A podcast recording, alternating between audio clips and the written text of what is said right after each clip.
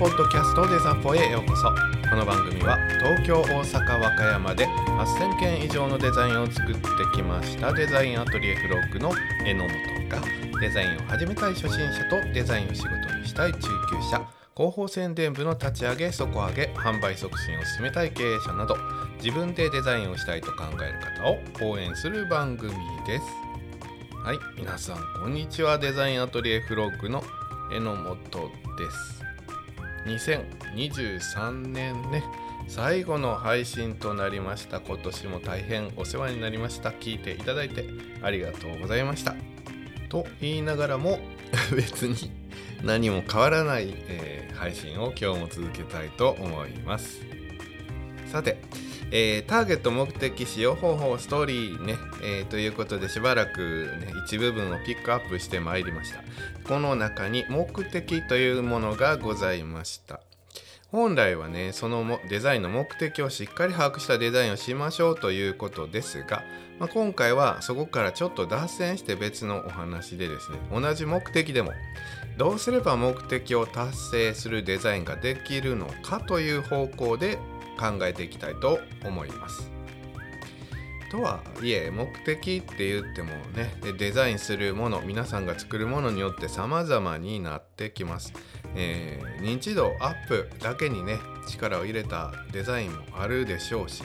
注意喚起のデザインを作らないといけないんだっていうこともある。ラインナップをね、それぞれの際を分かりやすくカタログとしてデザインするということもある。いろいろあるんですけれども、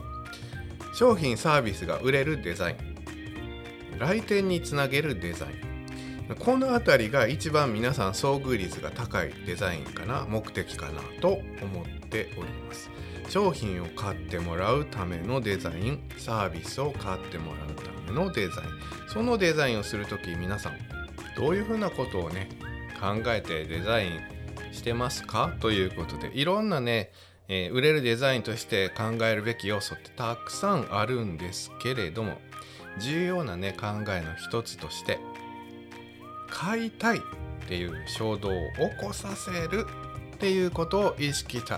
したデザインをしてくださいということでお話ししたいと思います。買いたいという衝動を起こさせる。これはマーケティングの本とかね、読まれた方とかは、まずね、一番最初にね、語られることが多いです。あっちの本でもこっちの本でも、だいたいマーケティングの本を読むと、こういったことがまあ最初の方に語られてるかなと思います。これは商品を売っていくということで、デザイン自体がマーケティング、ブランディングもそうですけど、かなり密接に関わっているから、どうしてもその辺のことを理解しておいた方がいいよということでつながってくるということになります。衝動的に、買いたい、欲しいって思えるようなデザインを作ろうと、工夫してみてください。考えてみてください。その商品サービスを魅力的に見せる工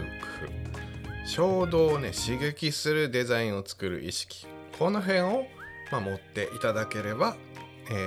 的確なデザインね、作っていけるかな、近寄っていくかなと思っております。できた、できてない、この辺はね、この際置いておきましょう。ちゃんと意識してデザインしてくださいね。心構えだけで、十分とは言わないけど初心者さん、中級者さん、僕も含めてですね、こういったことを意識して僕もデザインするようにしております。欲しいなって思ってもらいたいからこんなデザインであるべきだよね。これいいなって思ってもらいたいからこんなデザインであるべきだよね。行きたいなって思ってもらいたいから等々ですね。だからこんなデザインにした方がいいよねっていう風な考えのもとデザインを進めてください。相変わらずね、具体的ではないんですけど、こういった心構えっていうのを持ってもらうだけでデザインってね、やっぱり意味が出てくると思います。もう少しね、突っ込んでいきたいと思いますので、2つほどね、ヒントになるのかな、ちょっとわからないけど2つほどね、そのための、デザインということでご紹介したいと思います。1つ目は、消費者はその商品サービスを買うけど、同時にその商品サービスのある自分のその未来を購入しているという事実、この辺を、理解していただければと思っております。これはたびたび話してるはずです、はい、ちょいちょいさりげなく入れております、はい。これをデザインでイメージさせることっていうのが目的達成につながる一つの方法です。単にね、これイメージ写真を入れましょうということではございません。それでも構わないんですけど、それもまあ一つの工夫なんですけど、常にそういうイメージ写真入れた方が具体性があっていいよと、単純にそういうことでもありません。この未来の自分をイメージしやすいデザインっていうことを意識してデザインしましょうということ、まあ曖昧ですけどねまあ分かりやすいのは確かにイメージ写真を入れましょう。フリー素材でね、ズバリこの商品を使ってるかのような家族のイメージがあるよ、この商品を買った後に訪れる家族団らんのイメージを入れてみましたみたいなことでも構わないですけどね、はい。それにこだわる、とらわれる必要はないかなとも思っております。ちょっと余談なんですけれども、景気がいい時期ってイメージ写真とかイメージ広告で商品が売れるんです。不思議ですけど、景気が悪い時ってイメージ広告で商品売れないんですよ具体的な広告で、商品が売れるという傾向が強くなります。本当にバブル、僕バブルの時期は仕事してないですけど、その後ぐらいも、バブルの後っていうのはあれかな、うちのお父ちゃん世代がバブルだったと思うんですけど、まあ、その後も別に景気はそんな無茶に悪くなかったんでね、その頃は割とイメージ系の広告が多かったと思います。僕もデザイン始めた初期はイメージ画像のね、結構ドーンと入れた仕事って多かったような気がするんですが、どんどん景気悪くなってくると、より具体的に、商品サービスの機能とか内容とかメリットになるようなことを、訴える CM って、ね、デザインが多くなってきたかなと思います、はい。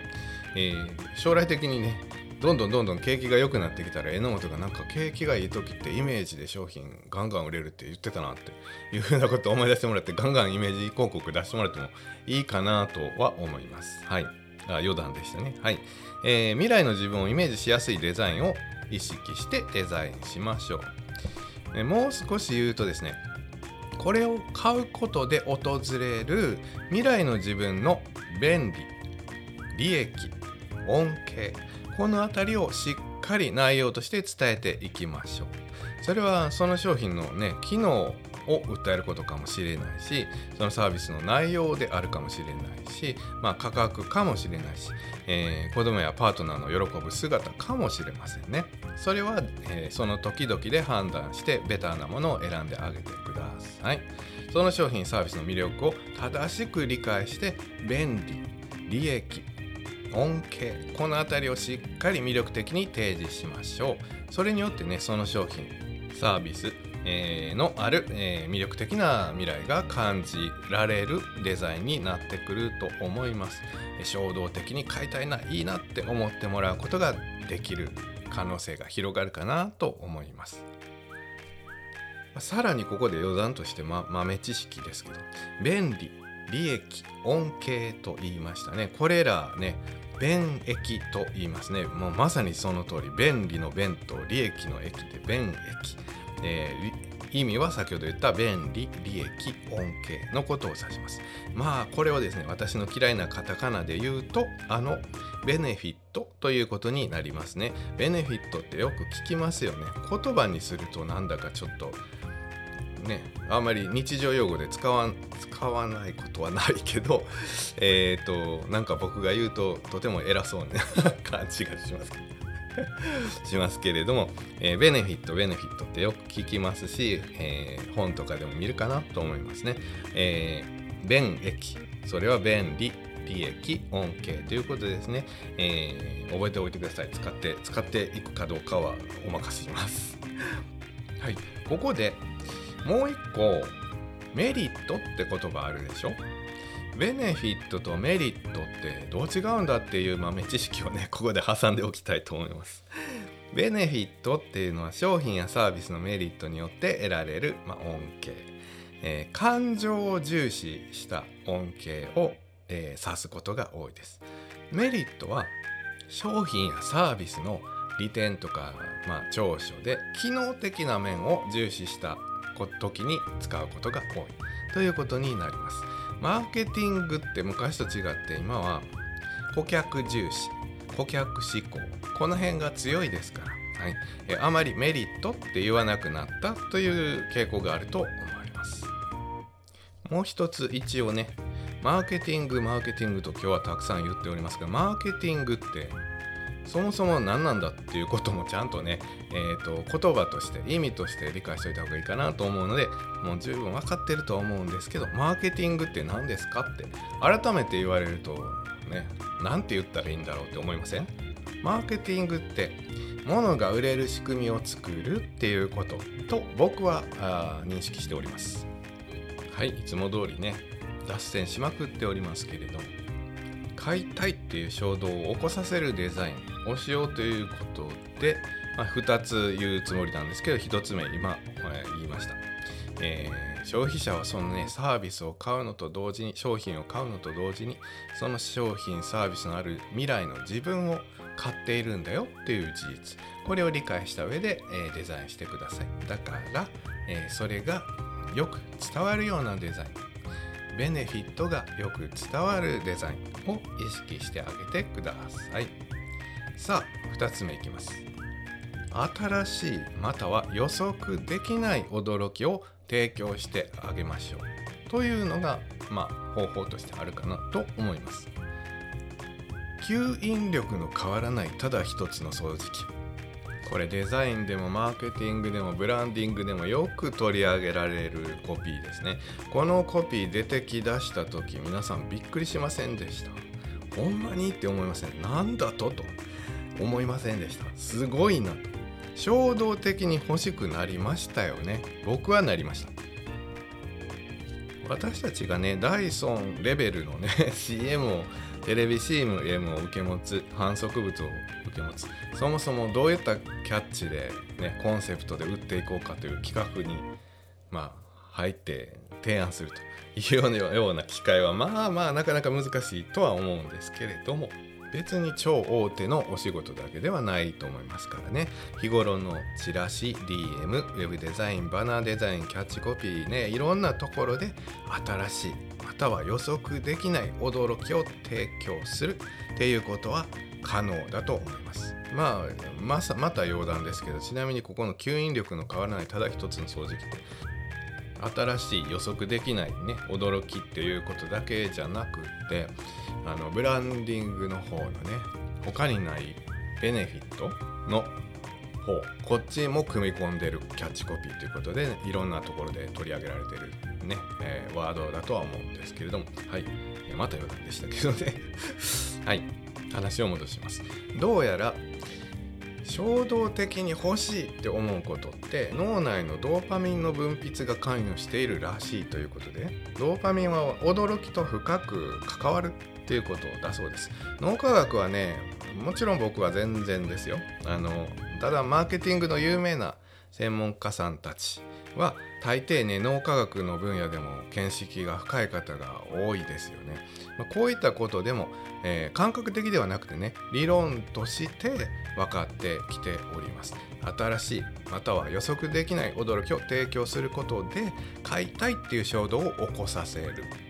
商品やサービスを購入してもらう目的の達成につながる、一つのね、有効的な考え方になるということになると思います。いかがだったでしょうか。商品をね、売りたい、サービスを売りたいというデザインってね、あんまりデザインの形とか色とかアーティスティックなところを攻めて、新しいとか予測できない驚きを提供するとかね、そういったことってなかなか販売促進につながりにくい面があると思います。デザイン全体の構成、訴求する内容の構成、特にメインビジュアルとかキャッチコピーなどで、その商品サービスのある未来の自分をイメージさせるデザイン、新しいまたは予測できない驚きを提供するデザイン、この2つね、意識したデザインにチャレンジしてみてください。デザポでは皆様のメッセージやトークテーマをお待ちしています。インスタグラム X でデザインアトリエフログで検索、フォローの上、ダイレクトメールをお願いします。概要欄にはメールアドレスも記載していますので、メールでのメッセージでも OK です。X で発信していただける方は、ハッシュタグデザポ。デザはカタカナ、ポはひらがなで発信していただければ確認させていただきます。それでは本編はここまでとなります。この後は雑談のコーナーです。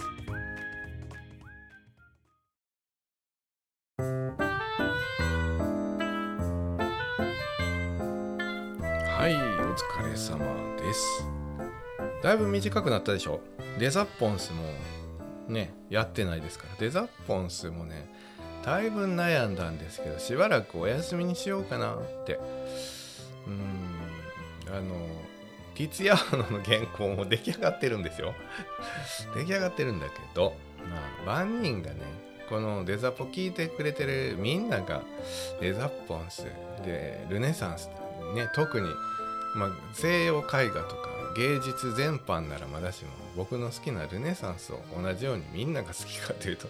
謎なところがありますし、芸術全般っていうのは確かにデザインと関わりがあるんで、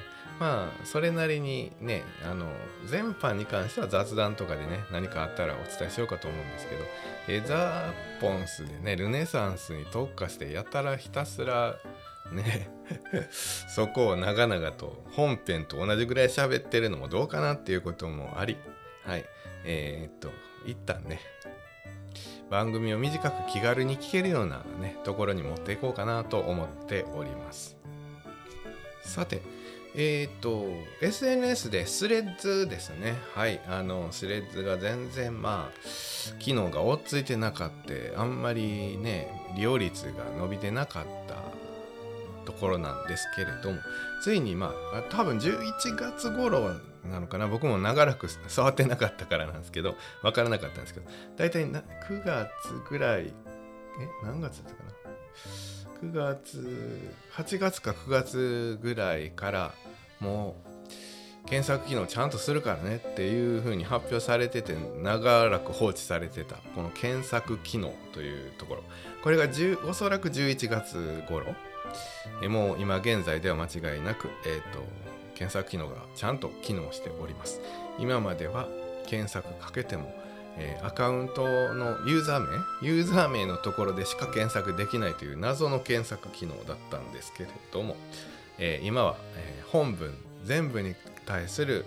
検索がかかるようになっております。つまりソーシャルリスニングと呼ばれる行動、自分の会社の、お店の商品サービス、はい、こちらに対して、ユーザー側がどういうふうな反応をしているか、はい、これを調査するっていうことですね。そして、自分の商品サービスに反映するということ、ソーシャルリスニング、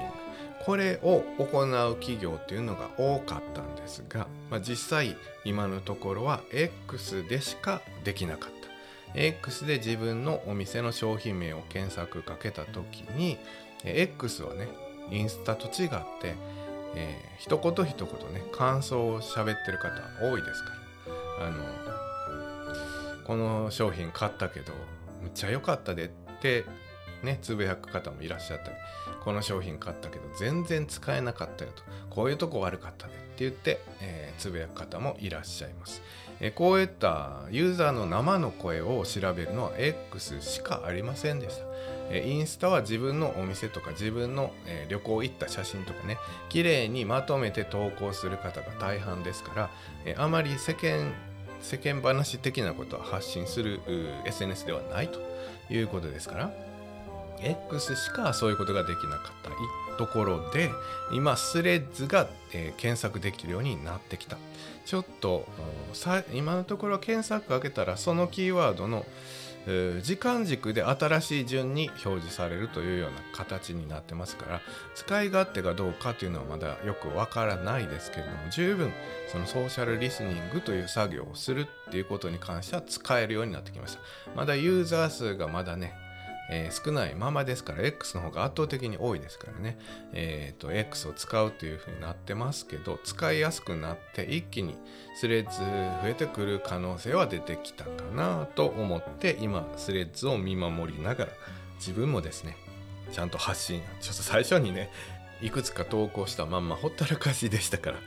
まあこの辺もねもういい加減ちゃんとやらないとなっていう風になってますし、世間的にもおそらくみんなそうなっていくだろうなと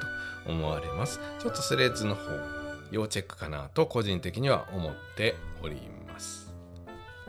さあもう一つね、一応お伝えしておきたいのが、おそらく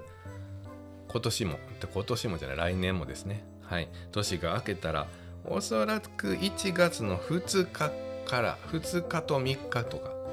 だったと思うんだけどな、はい、アップルのセールが、例年通りならあるだろうなと、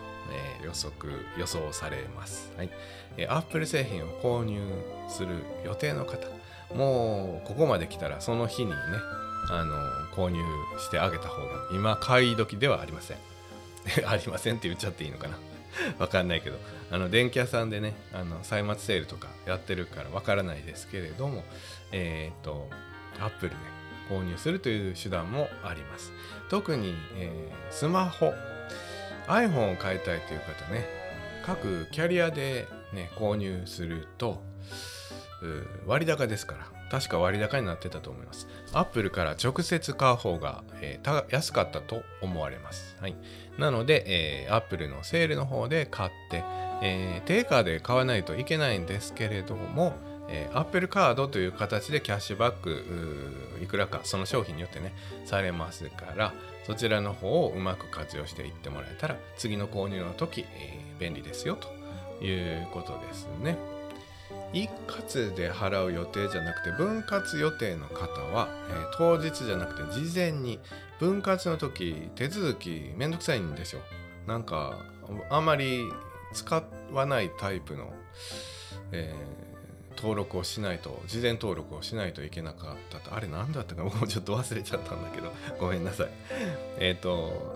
ダウンロードをね、して、アプリをダウンロードしてそこに登録をして、そこで、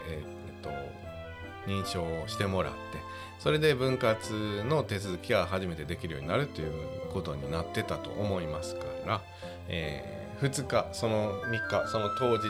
この2日間でその認証ができなかないんだろうけど、僕めちゃくちゃ手間取ってもうめんどくさいなってなってむちゃくちゃめんどくさかったんですよ手続きが。だからもう絵は一括でと思って一括で買った覚えがあります。分割を予定している方は事前にね、購入までの段階ここまで進めておいてもらった方がいいかなと思っております。はい、メッセージご紹介したいと思います。松野田さん、松野田ウェブ制作を志してる人さんですね、いつもありがとうございます。メッセージというかね、つぶやいていただいております。掃除をしながらデザポを聞くみたいね例のごとく日常の中にデザポが入っております、はい。ありがとうございます。次は弁慶食品の宮部さんです。いつもありがとうございます。一部だけね、紹介させていただく前にですね、前回皆さん僕が雑談でダウンロード期限過ぎるまでほっとくなよっていう話したこれみんなやってるやろなと思って言ったんですよ。これを言うことで多分周りにもすいませんっていう人出てくるやろうなと思ってたんですけど、まさに、宮部さん、やっておりました、はい。まあみんなやってるからそんなに気にしないでください、はい。私もやらかしてますということでね、データすぐに確認するのですが、最近画面をしっかりと見てないので期限があることも知らず確認して保存せずにそのまま放置、次回必要な時に期限切れでできないとほんまにすいませんって車を運転しながら、デザポを聞きながら、はい、叫んでましたとメッセージいただいております。はい、いやもう多分みんなほんとみんなやってると思います。もう仕方ないな、僕らはデザインするお仕事をしてるからね